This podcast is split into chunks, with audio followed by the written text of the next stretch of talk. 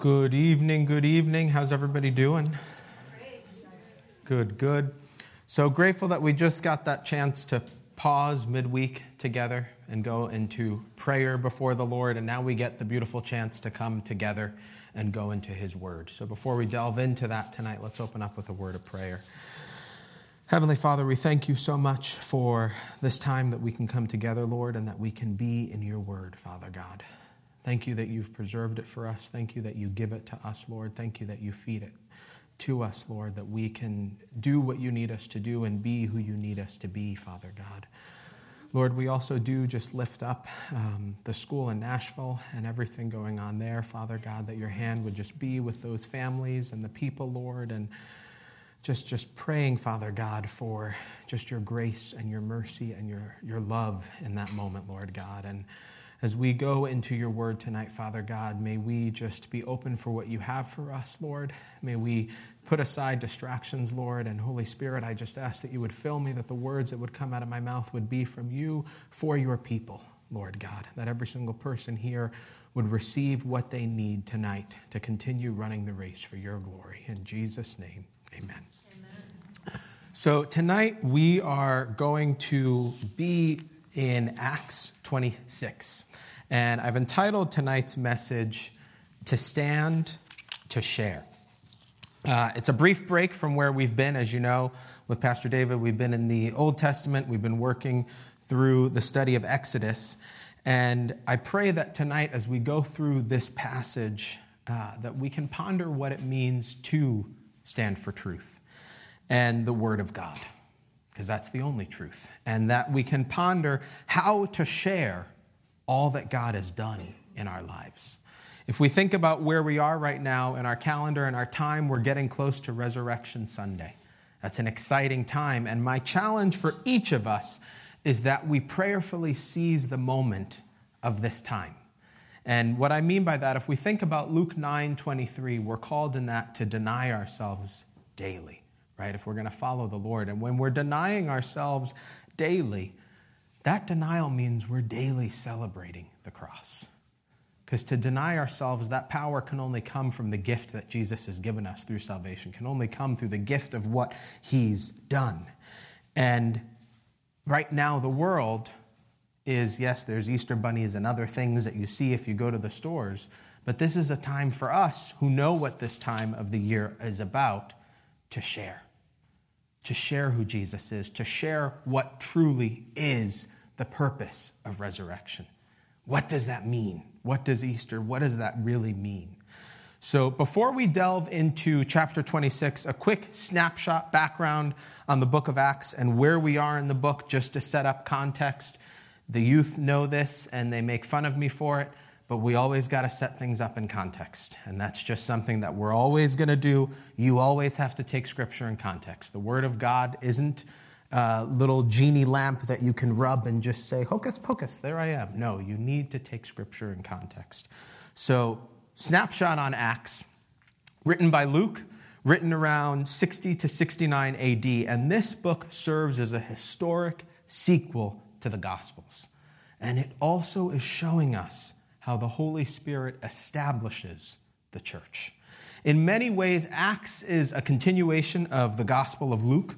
Luke was a physician, so we get several details in that gospel and several details as we go through the book of Acts. He traveled with Paul on his later missionary journey, and it's believed he joined Paul in Troas. And we can see that, and this is where it's beautiful. All the things that we say, you see in Scripture.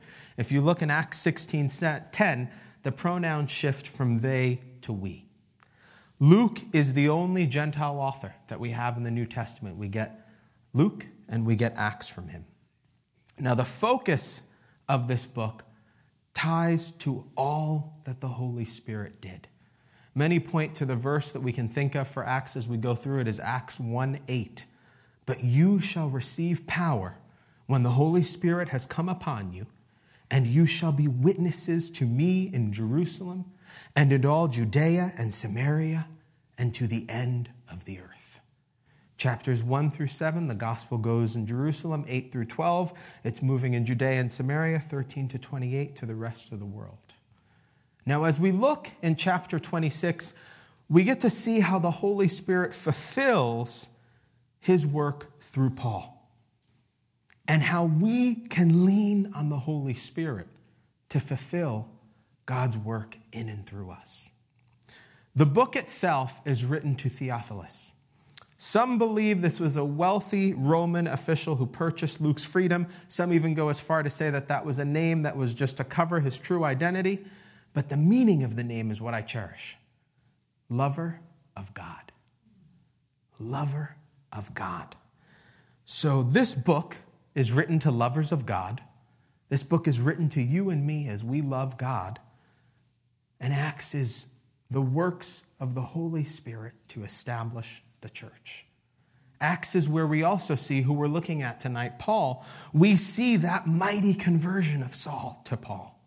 Remember Saul on a mission to kill, destroy, imprison any and all Christians, chief persecutor, present at the death of Stephen the martyr, seeing Stephen say, Lord Jesus, receive my spirit. Then he knelt down and cried out with a loud voice, Lord, do not charge them with this sin. And when he had said this, he fell asleep. That's the end of Acts 7. And Saul was right there when he said that. Acts 8 opens. Now Saul was consenting to his death. This man on the prowl to destroy Christians is the man we see tonight in chains, standing for Christ and sharing his testimony. And Paul, we have to remember, saints, we can't say they're a lost cause. We can't say there's no way Jesus can save that person. Look at his journey and see how new he was made in Christ. Lover of God that's who this book is to. As we delve into this portion of Scripture, may your eyes, heart, soul, mind be open to what God has for you to ponder. And ponder how am I called to stand? How am I called to share? So, as we begin chapter 26, we also just have to get a quick little download of what took place before this, because we're not going through the whole book. We're taking a snapshot tonight of one chapter. So, Paul had a mob trying to beat him to death in Jerusalem on the Temple Mount. Claudius Lysias, the captain of the Roman guard, rescues Paul.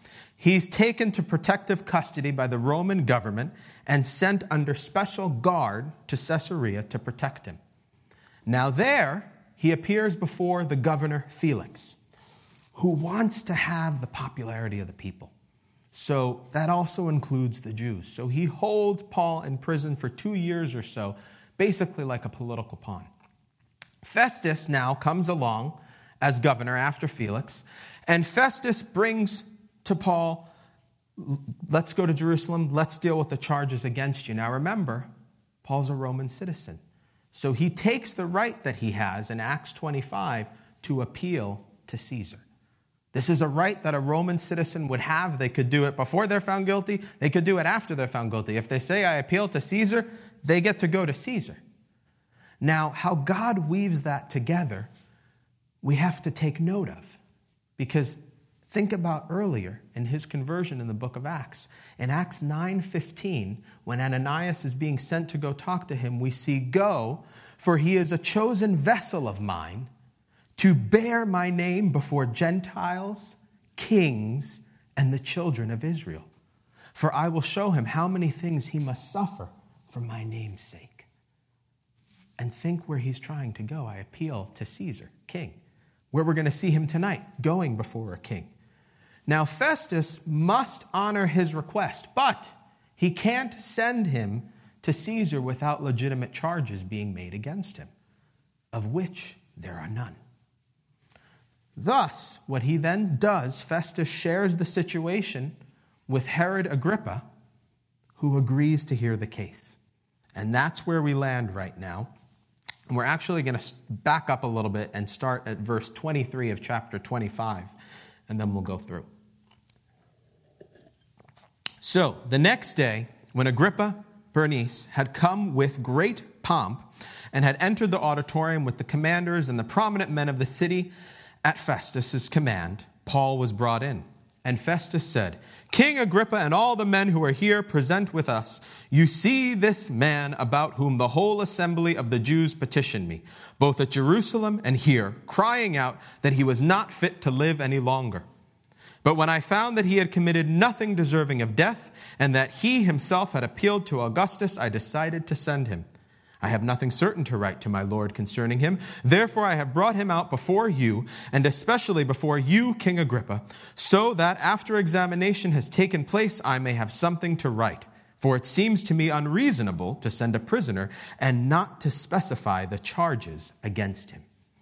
Then Agrippa said to Paul, You are permitted to speak for yourself.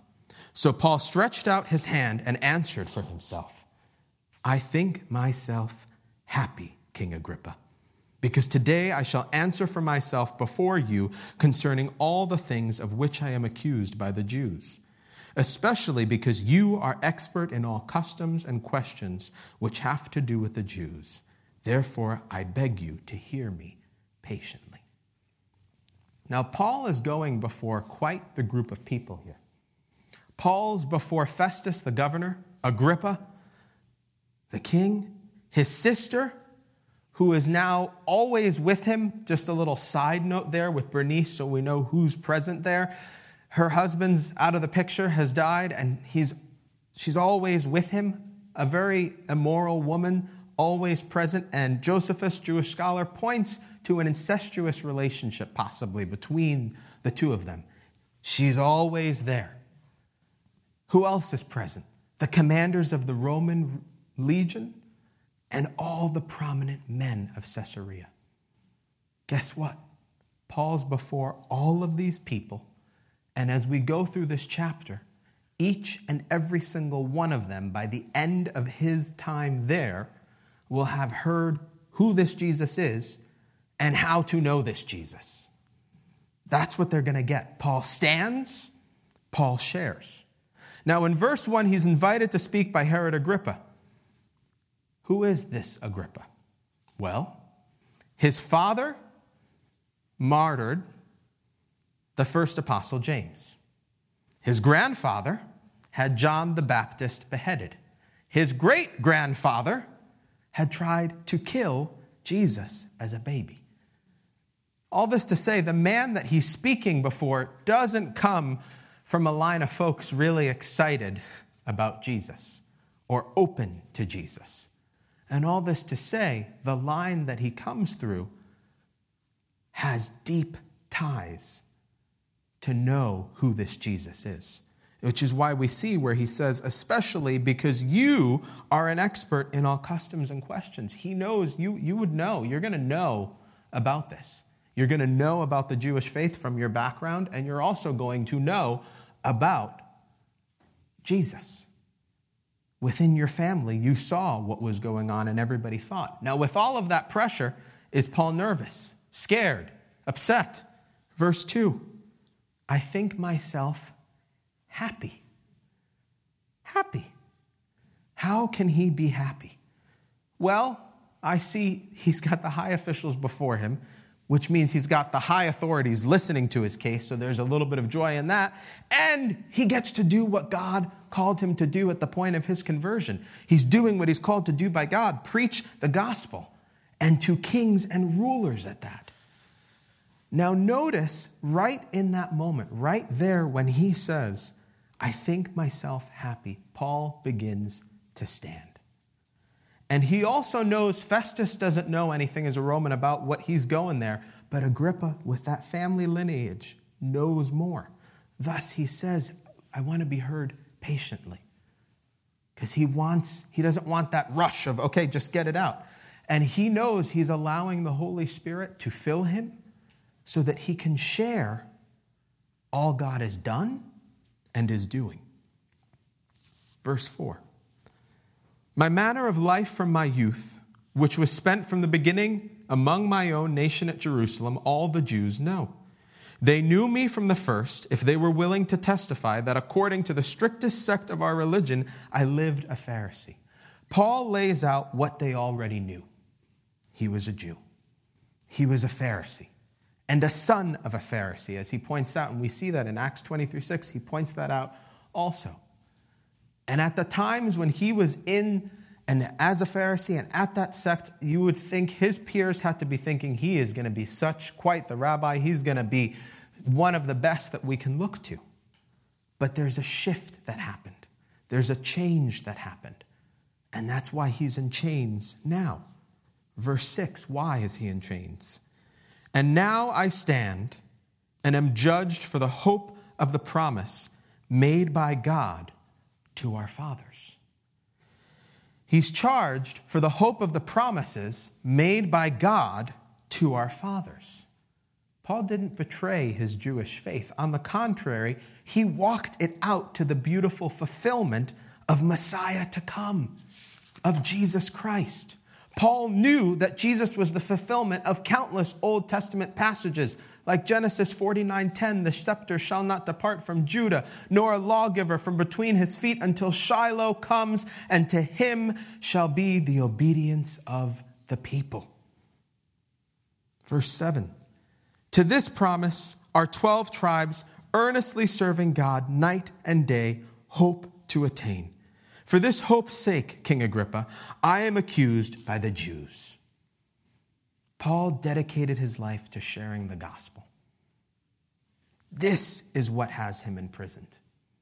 And the struggle for the Jews, he's preaching Jesus.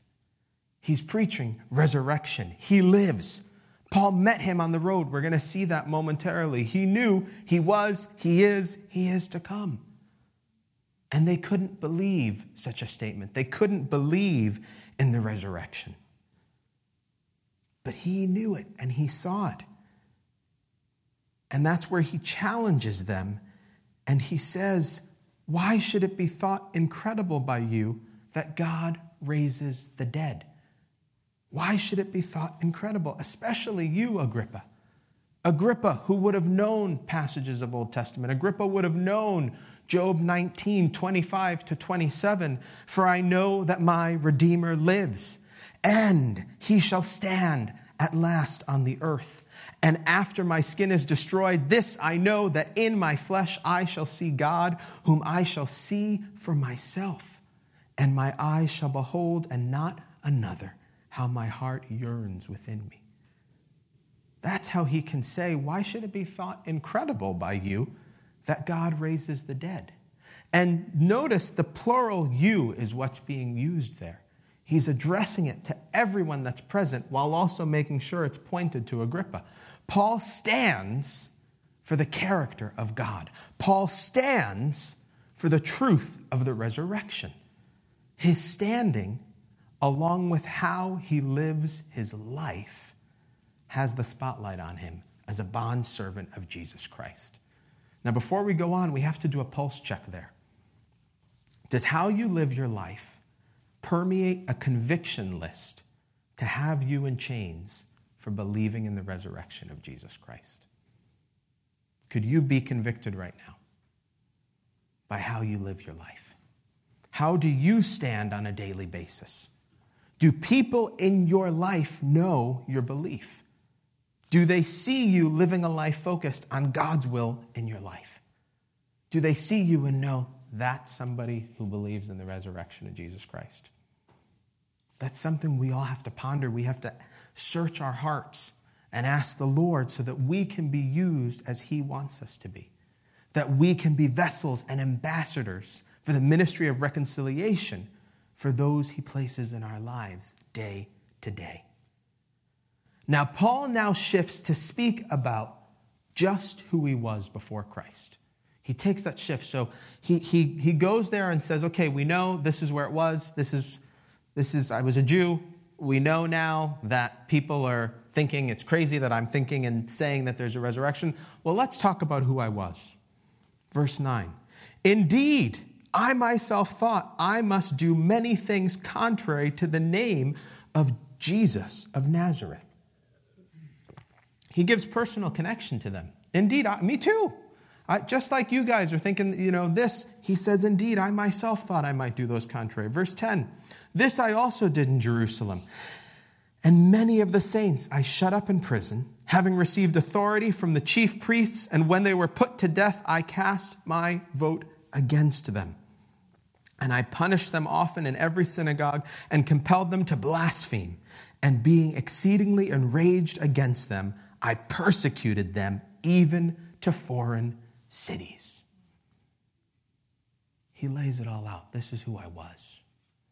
Paul's heart before Christ was all about destroying anything to do with Christ. He, was, he had them imprisoned. He pushed for their death. He pushed to renounce Jesus. He persecuted them to the max. And guess what? He wrestled with that. He carried it. Turn to 1 Corinthians 15 9. There we see, For I am the least of the apostles, who am not worthy to be called an apostle, because I persecuted the church of God. But by the grace of God, I am what I am, and his grace toward me was not in vain, but I labored more abundantly than they all, yet not I, but the grace of God which was with me. He had regret for that. But there's an important thing that we have to see about that regret. He didn't let it keep him from doing God's work. Imagine if in this moment he's in chains, he gets there, and that regret hits. And he's just, oh, I did all that persecution. And he just freezes. And he says nothing. But instead, he's able to keep going. It's an important lesson for you and a reminder for me. Satan can't take away our salvation, but he can try to bind your mind in shame and guilt of the past that you're frozen and don't do God's work. You get frozen. The end of Jesus' teaching in the Gospel of Matthew, where he gives how we pray, there's forgiveness. Forgive others so that the Father can forgive you. We must remember to forgive ourselves so we can be about the business God has for us to do. How do you stand? In shame or in the work that Christ has done in you? Do you stand allowing your past to be shackles that freeze you? Or do you allow your past to be weapons of a testimony to glorify God? Because that's what we see him doing right here. Learn from Paul here. Paul shows here before Christ, I was angry, I was filled with rage. His rage showed a void of a relationship with Jesus Christ. His rage showed that you can follow religion diligently to the T, do everything the religion tells you to do, and it can never take the place of a genuine relationship with Jesus Christ. It just can't. That's what he lays out right there. He laid out how he grew up, how he was, and the best part now, how he came to know Jesus. Verse 12. While thus occupied, as I journeyed to Damascus with authority and commission from the chief priests, at midday, O king, along the road, I saw a light from heaven, brighter than the sun, shining around me and those who journeyed with me. And when we had all fallen to the ground, I heard a voice speaking to me and saying in the Hebrew language, Saul, Saul, why are you persecuting me? It is hard for you to kick against the goads. So I said, Who are you, Lord? And he said, I am Jesus, whom you are persecuting. Paul's moment of meeting Jesus. So we get how Paul was on a mission towards hatred, and God stopped him. Jesus came to meet him, and he had a choice listen or not. Paul sees this light, literal light, in that moment that gives the figurative light that Christ is for the world and our souls. Christ came to reveal himself to us and shine truth in our eyes amidst the darkness. Paul was going on the path of thinking, I'm right, and God shines a brighter light that says, You're wrong. You're way wrong. And think of the audience he's speaking to at this moment. Think about verse 8. that plural you that he goes to, all of those people present were all ones thinking, we're so right with what we're doing. We're so right with how we're living our lives. And notice how Jesus comes to him in this portion.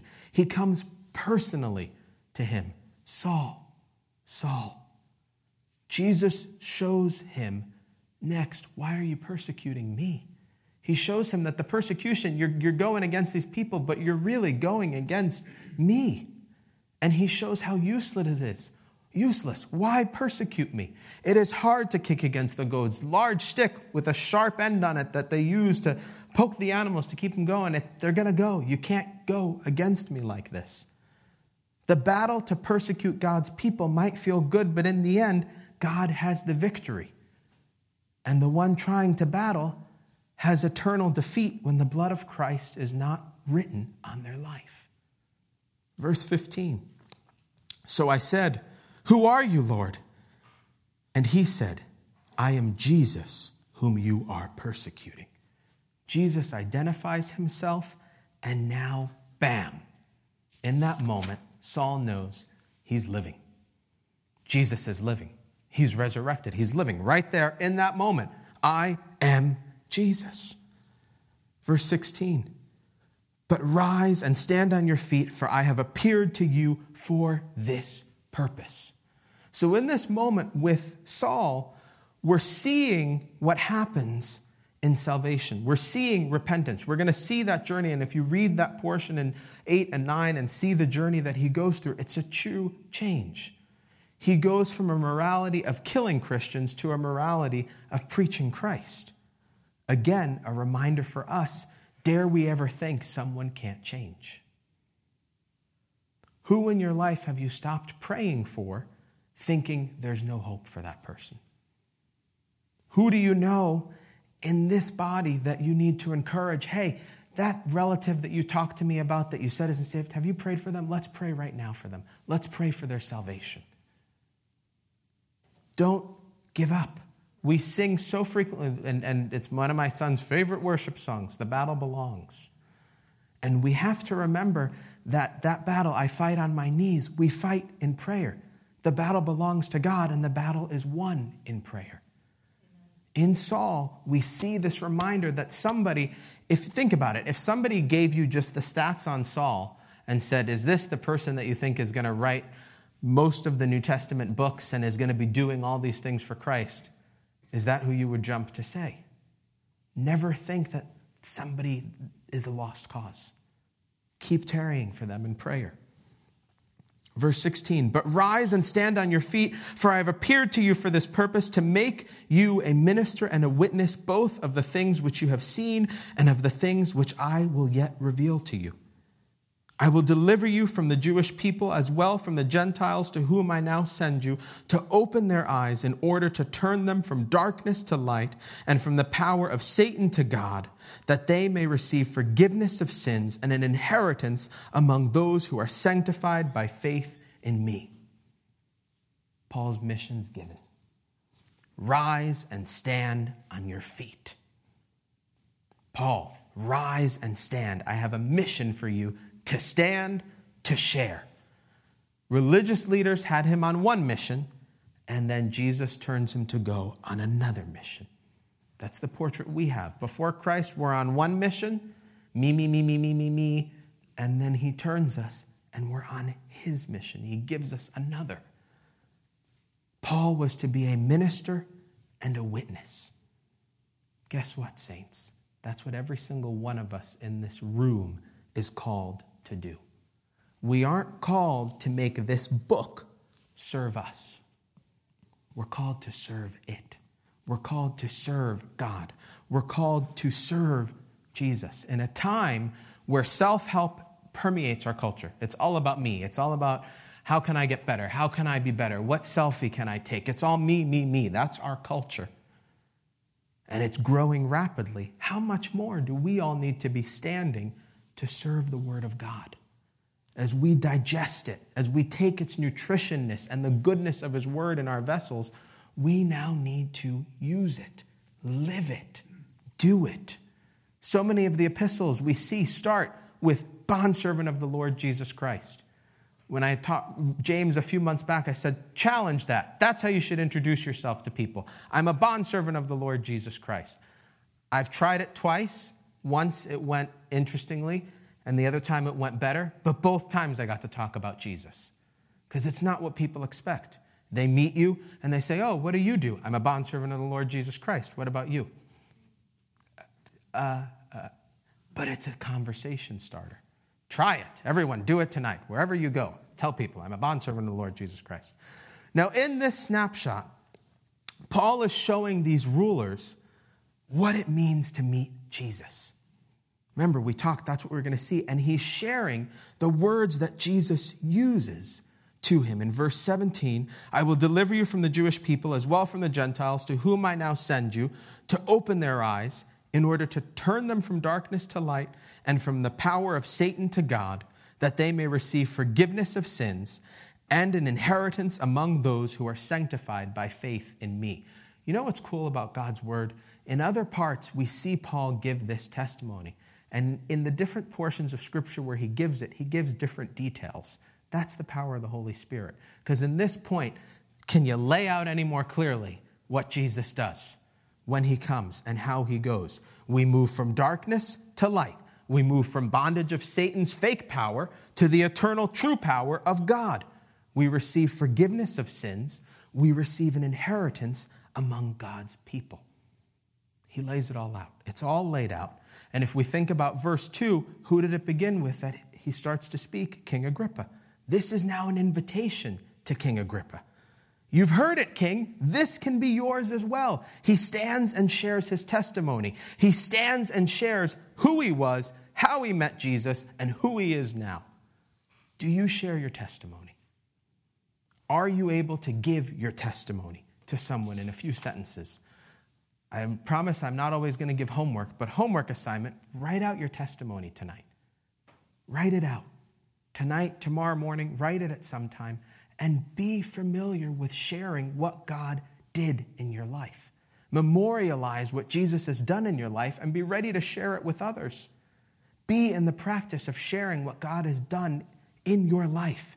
It's through the words of testimonies we share that we show the personal relationship that is possible with the God of Scripture to an unbelieving and doubting world. Because people can, oh, I don't want to hear that Bible. Well, let me tell you about what Jesus did in my life. This is my story. This is what God's done in my life. They're going to listen. They can't just shoo that away. And then it's like, well, let me tell you more about it. We got to go here now. Practice your testimony, be able to share it. Verse 19 Therefore, King Agrippa, I was not disobedient to the heavenly vision, but declared first to those in Damascus and in Jerusalem and throughout all the region of Judea, and then to the Gentiles, that they should repent turn to God, and do the works befitting repentance. Paul says, I obeyed. I chose to obey God, period. Punct. Easy. May it be like that for all of us. He sums up the purpose of it all preach the truth that everyone would repent. Verse 21 For these reasons, the Jews seized me in the temple and tried to kill me. He levels how the reasons they bring to put death upon him are void. They're empty. Then, verse 22 Therefore, having obtained help from God to this day, I stand. We're pausing there. Having attained help from God. Notice in the trial, in the chains, it's not about him, but all about God. He stands and he shares from God's heart of who God's character is, and from the fact that it's God who gives him the help. God helps equip Paul with the Holy Spirit that he can speak within bondage, that he can maintain that joyful heart that we see in Philippians when he's imprisoned in the ground, that he can preserve for God's glory. May we all pray and ask when we are talking and going before people, Holy Spirit, equip us to speak no matter what the circumstances are, no matter what we may face. Therefore, having obtained help from God, to this day I stand, witnessing both to small and great, saying no other things than those which the prophets and Moses said would come that Christ would suffer, that he would be the first to rise from the dead and would proclaim light to the Jewish people and to the Gentiles. Paul, the Jew, meets Jesus, the promised Messiah, accepts his gift as the Messiah, told that was coming by the prophets, and lives for him. Salvation, faith in Christ, bondservant of the Lord Jesus Christ. That's what he says. That's what he does. And he's using the word prophets, which is going to be important in a few verses. Because he's just, he's living out his Jewish faith ultimately and sees Messiah come face to face and gets it. Verse 24. Now, as he thus made his defense, Festus said with a loud voice, Paul, you are beside yourself. Much learning is driving you mad. AKA, you crazy. When people stand for Christ, we need not be surprised that people think we are crazy or out of our minds. When people stand for Christ, we need not be surprised that people think we're crazy or out of our minds. Did you get that? Paul has given all God has done, all of who he is. He pours out his genuine heart for Christ and is met with, You're insane. You're crazy. Think of our culture today in a world that has much going on and, and is falling, and people are wondering, is the rapture about to happen? What's going to go on? People who believe in the Bible and say they, they, they, they read this same book we do, and you tell them the rapture, it is something that's going to come. You're crazy. Rapture, what are you talking about? There's no rapture in the Bible. And then people who don't believe, you believe in that thing, you're crazy. We can't be surprised when that comes. For Paul, Festus, think of what he's seeing in this moment. He's saying, okay, you're a happy prisoner. Crazy. God raising the dead. Crazy. A vision on a road changed your life. Crazy.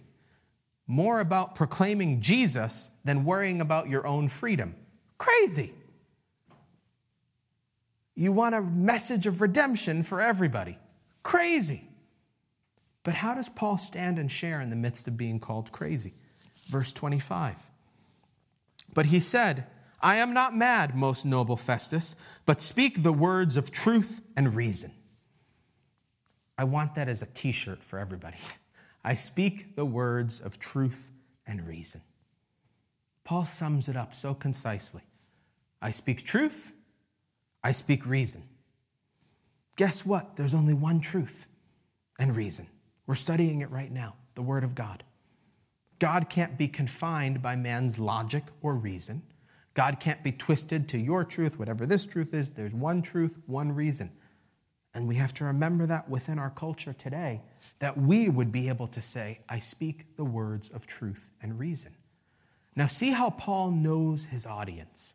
And that's why we, we, Paul's filled with the Holy Spirit. We must seek to be filled with the Holy Spirit daily and in every moment, because in this moment, the Holy Spirit is, is truly the one enabling him to not let being mocked as crazy silence him or throw him off base. He's laser focused on God's will, he's laser focused on doing God's work. When you stand, when you share, eye on the prize, eye on doing God's work. Verse 26 for the king, he's continuing, before whom I also speak freely, knows these things. For I am convinced that none of these things escape his attention, since this thing was not done in a corner.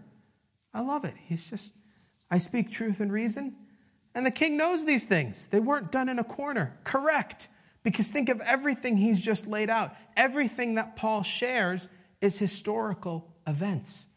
These are all things that Agrippa would have known of. And Paul leans into the historical foundation so that if all is true, then by reason, you either believe or not.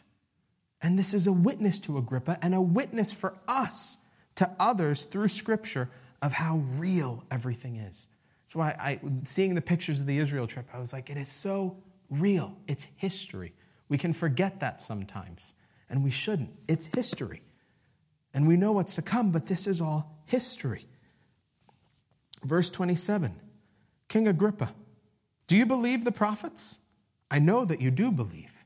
And notice earlier, he had said prophets. It's an intentional word. Do you believe the prophets? Acts, the book of the Holy Spirit, establishing the church. And in establishing it, he builds believers to stand for him, to share their faith. And in sharing for him, we have to ask the right questions. And this is why this question. Well, Paul's aware that if Agrippa believes in the prophets, then truth and reason would believe him to believe in Jesus. That's just the line that it would go. Paul uses what Agrippa already believes to build a bridge for him to come to know Jesus. And a little nugget lesson for us as we're sharing and as we're talking know what foundation people may already have, what they may already know of truth and believe, and ask the Holy Spirit, give me that discernment that I ask the right questions, that I ask the right things. Now, verse 28 Then Agrippa said to Paul, You almost persuade me to become a Christian. He basically says, In a short time or with such short words, you think you can make me a Christian. He brought him to a moment of decision. And that's important. It's essential. Now, sadly, Agrippa didn't make the decision that we want, but it's a lesson for us in that too. We can't do the work that God calls us. We can't share wanting the picture Hollywood ending that I've shared it, it's gone, they've said the prayer, they're saved. Oh my goodness, it's great. No, the picture perfect ending is being obedient to God and His work and remembering He does the saving, we do the serving. Our job is to serve. I've served the truth, do with it what you will. Agrippa is close, but not close enough. And guess what? There isn't a line on Judgment Day for the close but no cigar folks. That's not that. You're either all in or you're out. You're either genuine or not. Why do you think Jesus has in Scripture that some will hear, Depart from me, I never knew you, you workers of iniquity? And if you're sitting here and that strikes you and you don't know that you know when you have your last breath that you're with Him, please let's talk. Please let's talk. Now, in this passage, why for Agrippa not becoming a Christian? Think of 2 Timothy 2:26 where we read that they may come to their senses and escape the snare of the devil having been taken captive by him to do his will. In this moment Agrippa stays in the snare. No light, no God, no place among God's people, no being one set apart by faith in God. Why? Lust of the flesh, lust of the eyes, pride of life. He's got Bernice right beside him, sinful, immoral woman with right there. We've got the lurkings of incestuous relationships going on with them. He's not going to want to, if I say this now before her, what will she think? Festus just said he's crazy. If I say that I believe in front of Festus, he's going to now think I'm crazy. And the Jewish people, I, I need their, I want them to like me. He if he affirms the prophets, he's following truth and reason. He can't go down that road. Agrippa puts man before God. Lust of the flesh, lust of the eyes, pride of life. How these three keep people from the saving grace of Jesus and bonded to the snare of Satan himself. Jesus says in Matthew 16 24, Then Jesus said to his disciples, if anyone desires to come after me, let him deny himself and take up his cross and follow me.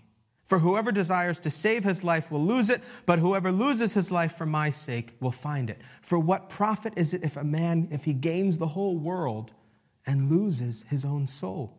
Or what will a man give in exchange for his soul?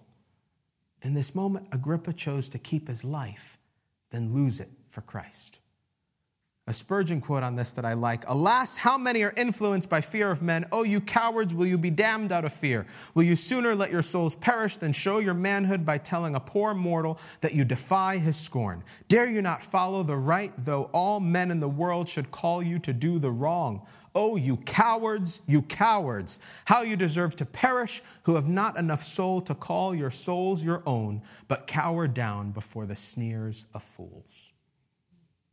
Paul's response, verse 29.